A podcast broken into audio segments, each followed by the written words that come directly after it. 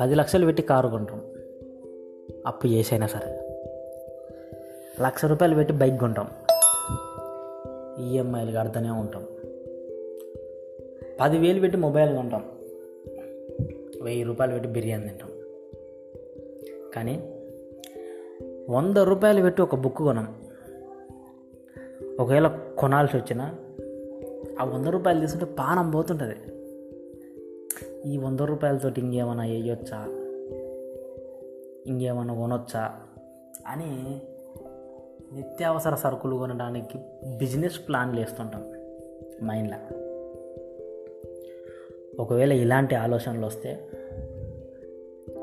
ఒకసారి అద్దం ముందుకెళ్ళి మీ ముఖం మీద మీరు ఉమ్మేసుకోండి. సిగ్గు ఉండాలి కొంచెం అన్న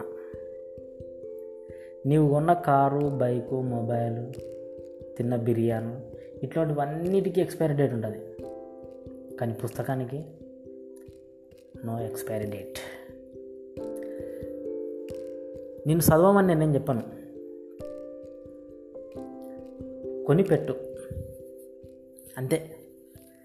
నీ ఫ్రెండ్స్ నీ పేరెంట్స్ నీ పక్కింటోడో లేదంటే నీ కొడుకు లాస్ట్కు నీ మనవడు అన్నది అవుతాడు దాన్ని. గుర్తుపెట్టుకో.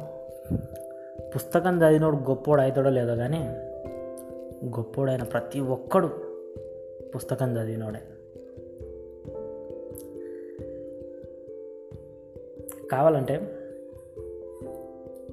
మన స్టేట్ లీడర్స్ అయినా సరే కేసీఆర్ కేటీఆర్ వైఎస్ఆర్ జగన్ బాబు లాంటి ఏ లీడర్నైనా తీసుకోండి. ఏ బిజినెస్ మ్యాన్ అయినా తీసుకోండి. లేదు అంటే మోడీ రాహుల్ ఇట్లాంటి నేషనల్ వాళ్ళైనా సరే. లేదంటే అంతకంటే ముందున్న గాంధీ అంబేద్కర్ పటేల్ అల్లూరి సుభాష్ చంద్రబోస్ ఇలాంటి నేషనల్ లీడర్స్ అయినా సరే. లేదు అని అంటే Martin Luther King Hitler Lincoln Karl Marx Napoleon లాంటి ఇంటర్నేషనల్ లీడర్స్ అయినా సరే. అందరూ పుస్తకాలు చదివినలే అప్పుడంటే మొబైల్స్ లేవు కంప్యూటర్లు లేవు ఏం పని పాట లేకున్నది కాబట్టి పుస్తకాలు చదువుతుంది సరే. మీకు కావాలంటే మీకు నచ్చిన వాళ్ళు లేదంటే మీకు తెలిసిన వాళ్ళు ఒక వంద మంది ఫేమస్ పర్సన్స్ అని రాసుకోండి పేర్లు. వాళ్ళకు నచ్చిన హాబీస్ ఏంటి అని ఒక లిస్ట్ తీయండి. ఖచ్చితంగా పుస్తకాలు చదవడం ఉంటుంది. ఒకవేళ లేకపోతే నాకు చెప్పండి. ఉండదని ఉండదు. నైంటీ నైన్ పర్సెంట్ గ్యారంటీగా ఉంటుంది. ఒకవేళ ఉంటే అప్పుడు ఏం చేస్తారంటే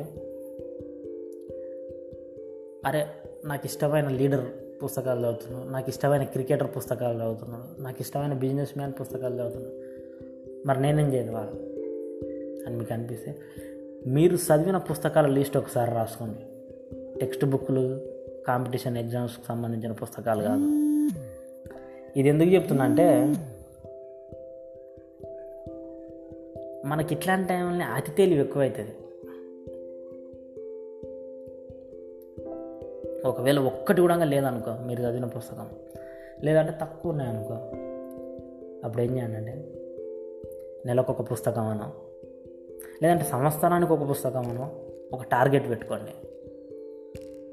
కానీ గుర్తుపెట్టుకో సచ్చేలోపు ఒక్క పుస్తకానైనా మనస్ఫూర్తిగా చదివి సావండి.